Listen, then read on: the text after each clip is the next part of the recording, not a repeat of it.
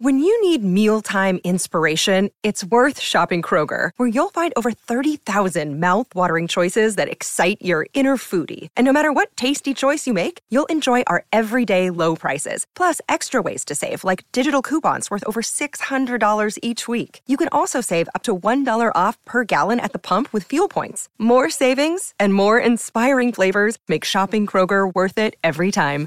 Kroger, fresh for everyone. Fuel restrictions apply. Good morning, Birdland. Let's talk some Orioles. My name is Mark Brown. I'm the manager of the Orioles blog Camden Chat, and whether you've been reading my blog for years or whether you're only just discovering me as you've found this podcast, new or old, I'm glad to have you here.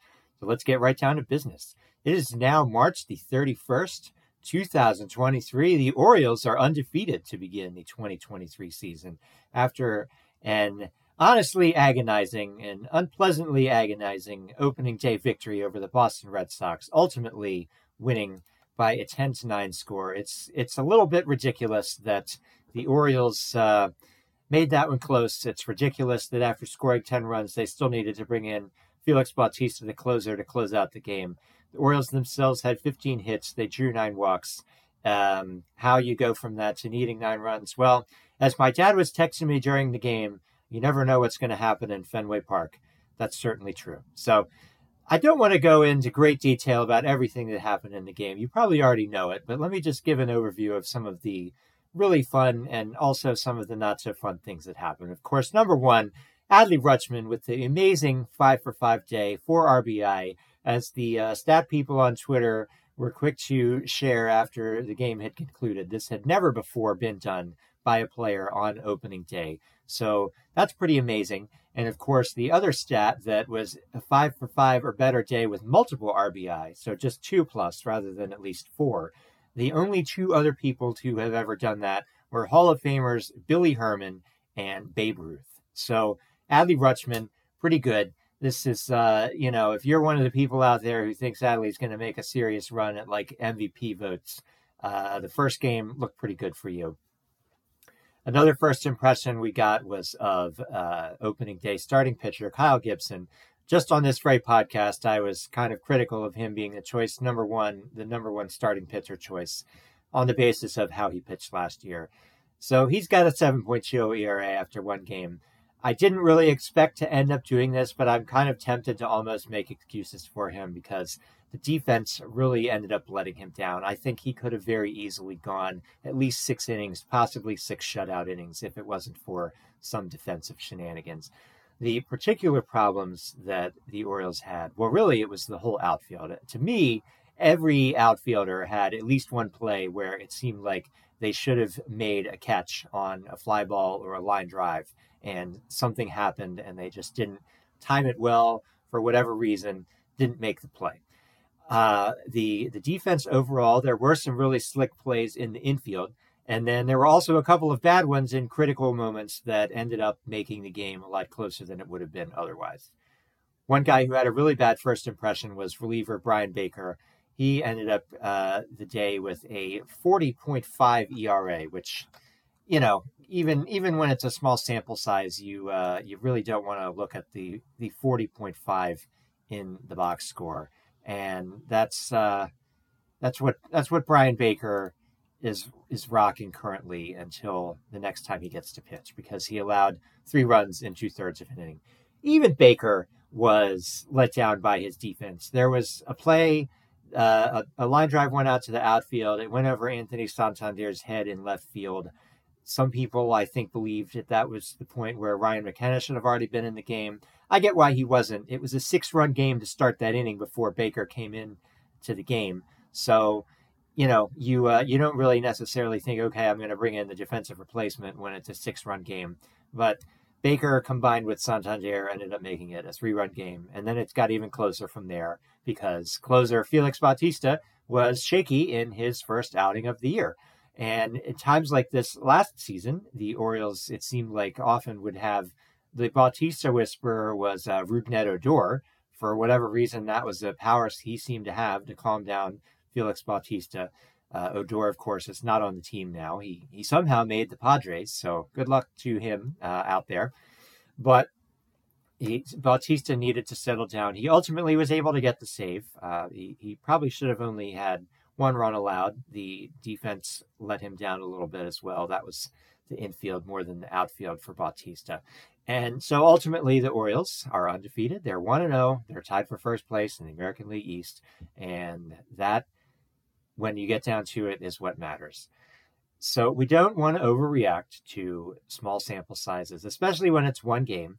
I think in particular, we probably want to keep in mind that there were possibly fluky conditions that will not be repeated in the vast majority of 2023 baseball games. In particular, most games are not going to be as cold as it was in Boston on opening day. And also, I think that most games will not have the uh, particular sun conditions as far as what the kind of shadows they're making uh, on the field or where uh, the sun is in the sky because a 210 start time on March the 30th is really very different uh, from even like a one o'clock game that's going to be played in June, or especially the majority of games being night games. So maybe the outfield problems were related to you're just not used to having a northern latitude 2 p.m. sun game in late March. Baseball players, the major leaguers, that's just not the kind of game they play very often. I generally think you know, MLB players need to be able to adjust. I think if you have a good good defensive team, you're going to be able to adjust. And of course, on this very podcast, I offered my concern that Santander's defense might end up being a liability.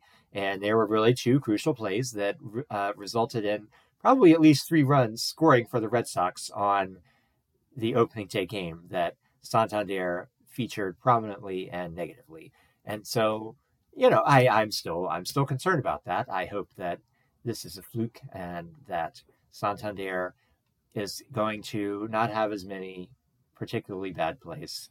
There's nothing to do but wait and see what happens. Of course, another one of my concerns was can Felix Bautista repeat last year's success and be consistently uh, a good pitcher?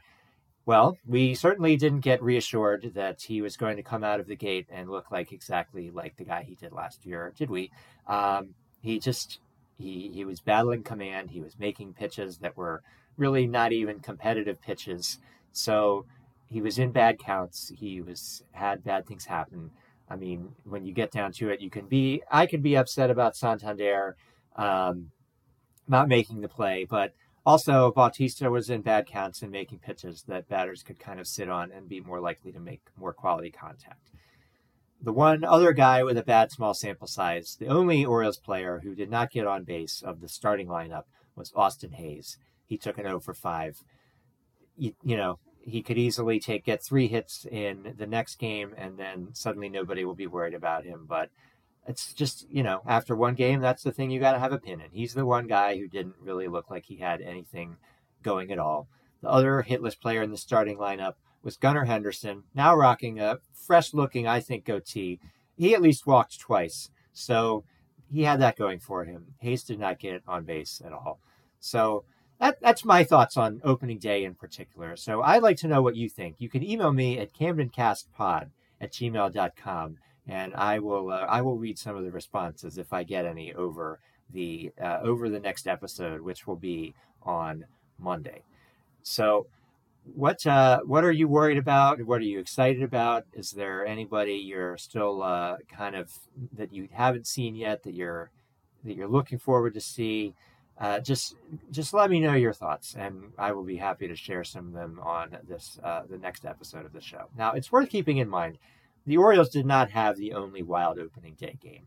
There was an 11 to 7 game where the Rangers beat out uh, last year's NL champion, the Phillies, that saw Rangers marquee free agent pitching signing Jacob DeGrom get torched. He uh, he was just not good at all, and so you know that's funny. But the Rangers ended up winning the game anyway.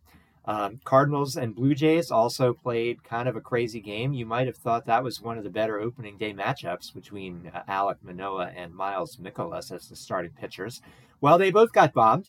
Both of those games also had bullpen shenanigans, and ultimately the Jays were winners by the same score that the Orioles did, 10 to 9. Although in the Jays' case, they scored two runs in the ninth inning to pull ahead of the Cardinals uh, as the road team, and then they held on to win by making it a scoreless bottom of the ninth. So we, uh, you know, it, that weird stuff happened in Major League Baseball on opening day. I think we should be prepared for a variety of weird things happening since you know they uh, they don't even have the same rules that they had last year. You know, whatever you want to go, you got the pitch clock. Who knows what impact that's going to have? Bigger bases. We got uh, just the, uh, the the disengagement rules. Pitchers can't throw over more. It's it's really there's there's so many things. Oh, and also the renewed enforcement supposedly on sticky stuff. So what what is going to end up settling down and happening once the small sample sizes stop being so small?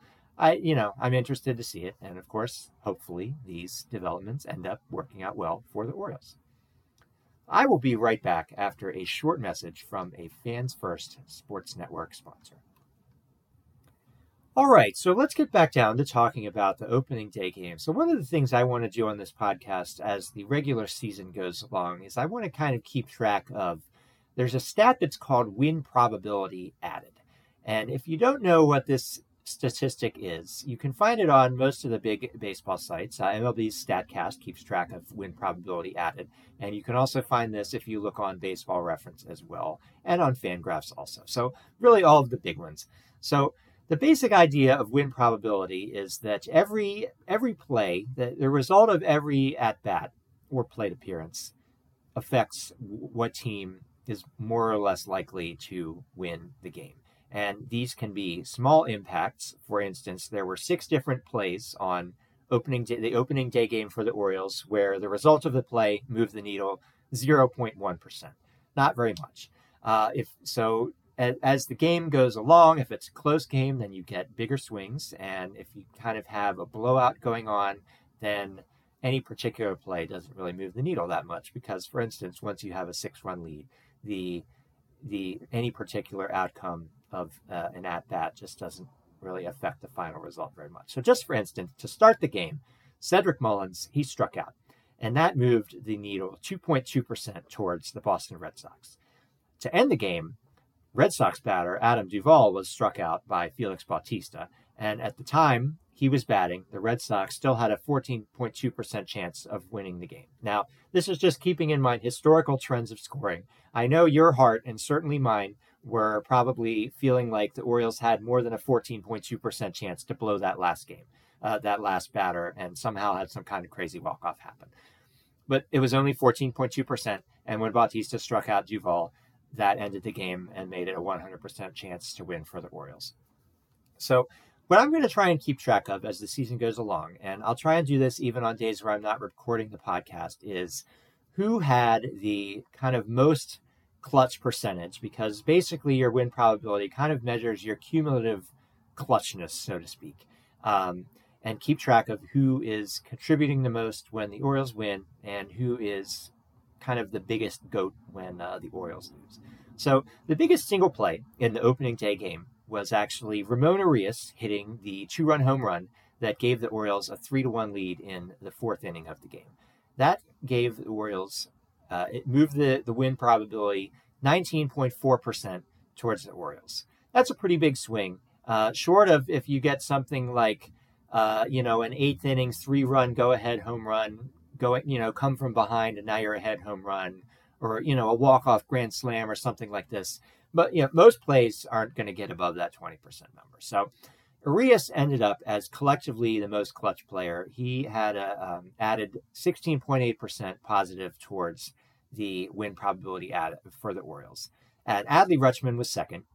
So no surprise because he led well his he had his first plate appearance of the game. He hit a home run to give the Orioles the lead and then he was also on base every other time. And the worst ended up being Austin Hays with his 0 for 5. He was a negative 8.9%. So that's our leaderboard after one game. The most clutch in wins is Ramon Urias with one, and the least clutch in wins is Austin Hays with one. I'm going to be keeping track of this, and we'll see. Uh, I think after each game, each game's, uh, each day's game where I record a podcast, I'll talk a little bit about it and go over the leaderboard. So before I wrap up, unfortunately, we have a little bit more to talk about with John Angelos. And I'm tired of talking about John Angelos, but it seems like John Angelos is not tired of talking. So that means that there continues to be things to say about what John Angelos said. And you may have seen this for yourself. John Angelos actually called in 105.7 FM in Baltimore from the stands in Fenway Park while the game was going on, which I think is freaking absurd. It's it's just so crazy. Like you know, didn't even wait till the game was over. No, while the game was going on, uh, there was tweets about oh John Angelos is on the air. I ended up seeing this transcribed by a Baltimore Sun reporter, Hayes Gardner. Uh, I was not listening myself because I was watching the Orioles game that I had to recap. I don't know what John Angelos was doing while he was on the phone with 105.7. But just as a short refresher, the saga, of course, he got offended at being questioned about the Orioles' uh, payroll situation and some things to do with why the Orioles didn't spend or whatever at a press conference. Uh, he called for a charity thing on Martin Luther King Day. And he specifically said it was offensive for people to ask him questions like that on Martin Luther King Day. That was pretty stupid. Many people have pointed out and made fun of him for this. Uh, he, he appeared again in spring training and again promised Orioles reporters before the end of spring training that he would show them some kind of stuff about Orioles team finances. Well, spring training was over, and the Orioles beat writers to whom that promise was made twice uh, have been writing articles, including by uh, the one that it seems set off Angelos was uh, by the Sun's Nathan Ruiz, the Orioles beat writer there. And so Angelos called in and he once again got huffy now after being called out. And he got huffy about the Baltimore Sun's ownership, which is, of course, a crummy hedge fund. And that has really nothing to do at all with the local reporters who Angelos promised to show things to two times and now has not lived up to that promise. I think it's pretty stupid. I don't I just don't understand why he even bothered to make this promise because if John Angelos never said anything at all, no one would have ever expected him to make any uh, you know revelations about the Orioles financial information to Orioles reporters. Uh, I I don't understand why he ever got in that blunder in the first place. But now he's still going on about it. I, it, I I'm still flabbergasted. I'm sitting here hours after this happened as I record this episode for you. He called another radio station while the Orioles were still playing and being broadcast on three stations in the Baltimore area. What in the world? I I'm flabbergasted. So hopefully he stops talking. If the recent pattern is he won't, he's going to continue to be in this cycle of feeling like he has to defend himself and then saying things that seem really stupid. We'll see. Here's a final thought on which I can agree with John Angelos. He he did say after deflecting and not really uh, giving a satisfactory explanation for why he didn't live up to his promise. He said, and I'm again quoting from Hayes Gardner's transcription of this. I, I did not hear it myself. One of the final thoughts Angelos offered was, quote, we should be measured by how much we drive all our profits back into the product on the field. End quote. I wholeheartedly agree with that, John Angelos. That is one. That is a big way about how you are going to be judged in your tenure as the point person for the Orioles. Um, I personally don't care if there are any more concerts like Billy Joel or Paul McCartney or Bruce Springsteen. Mind you, I had fun seeing Billy Joel and Paul McCartney at Camden Yards, but I don't care about ownership's involvement in that. And I would rather see, you know, a winning Orioles team uh, I would like to have the Orioles not be 29th in Major League Baseball in payroll. As the website Cots Contract noted, they have a $62 million payroll starting off opening day. Just in the recent past, from 2012 to 2016, the Orioles were in the 10 to 15 range of payrolls. And I feel like they should be able to do that again. And until they do, you know, uh, as I talked about in the last episode of this podcast, I'm going to be waiting around for some kind of big signing or contract extension to where we can feel like the ownership or the front office or whoever is making big commitments in there being a quality Orioles baseball team over a long period of time, or at least as much as is practical given all the variables that go into making a successful baseball team. And we just we haven't seen any of it yet. It's it's it's you know the the Orioles had opportunities to sign higher priced players this offseason coming off their 83 win season last year. They didn't do it. They haven't done it yet. So, yes, the Orioles should be measured by how they drive their profits back into the product on the field. And right at this moment, it seems like we don't have any evidence that that's been happening. So, when it does, maybe people will have nicer things to say about John Angelos. Until then, I don't have very much nice to say about John Angelos, but I hope everyone who bought a ticket to that Bruce Springsteen concert in September has a good time. So that's about all I've got to say for today. And I'd like to ask you again if you have any thoughts, please email them to me at camdencastpod at gmail.com. I've really only been soft launching this podcast for the first few episodes, but I think starting with this one, I'm going to be uh, advertising it a bit more outside of Camden Chat readers. And so whether you are a reader of the site or you're just a podcast listener, really, if you write to me, I would be happy to share some of your thoughts on the air. You can now subscribe to this podcast, and it, I would be very happy if you could do it. You can look for it on Apple Podcasts, on Spotify, on Stitcher, on iHeartRadio, on Amazon, and I believe there's more. There's so many podcast places. You maybe have your own little one. Uh, and, and if, if I didn't list it and you haven't seen Camden Cast on your podcast thing yet, please write into me and let me know because I'd be happy to add it. I, I certainly want to make sure people can hear what I have to say about the Orioles, and hopefully we will all be entertained. You can find me on Twitter. I'm going to start using the the Twitter a little bit more once the podcast gets rolling more to the outside world. It's just at Camden Cast, and uh, I probably won't be interacting as terribly much on there, but you can you can tweet me things to try and say on the air as well. So, uh, Good Morning Birdland is a Camden Cast production on the Fans First Sports Network, and I will see you in the next show, which will be on Monday. So until then, take care and go O's.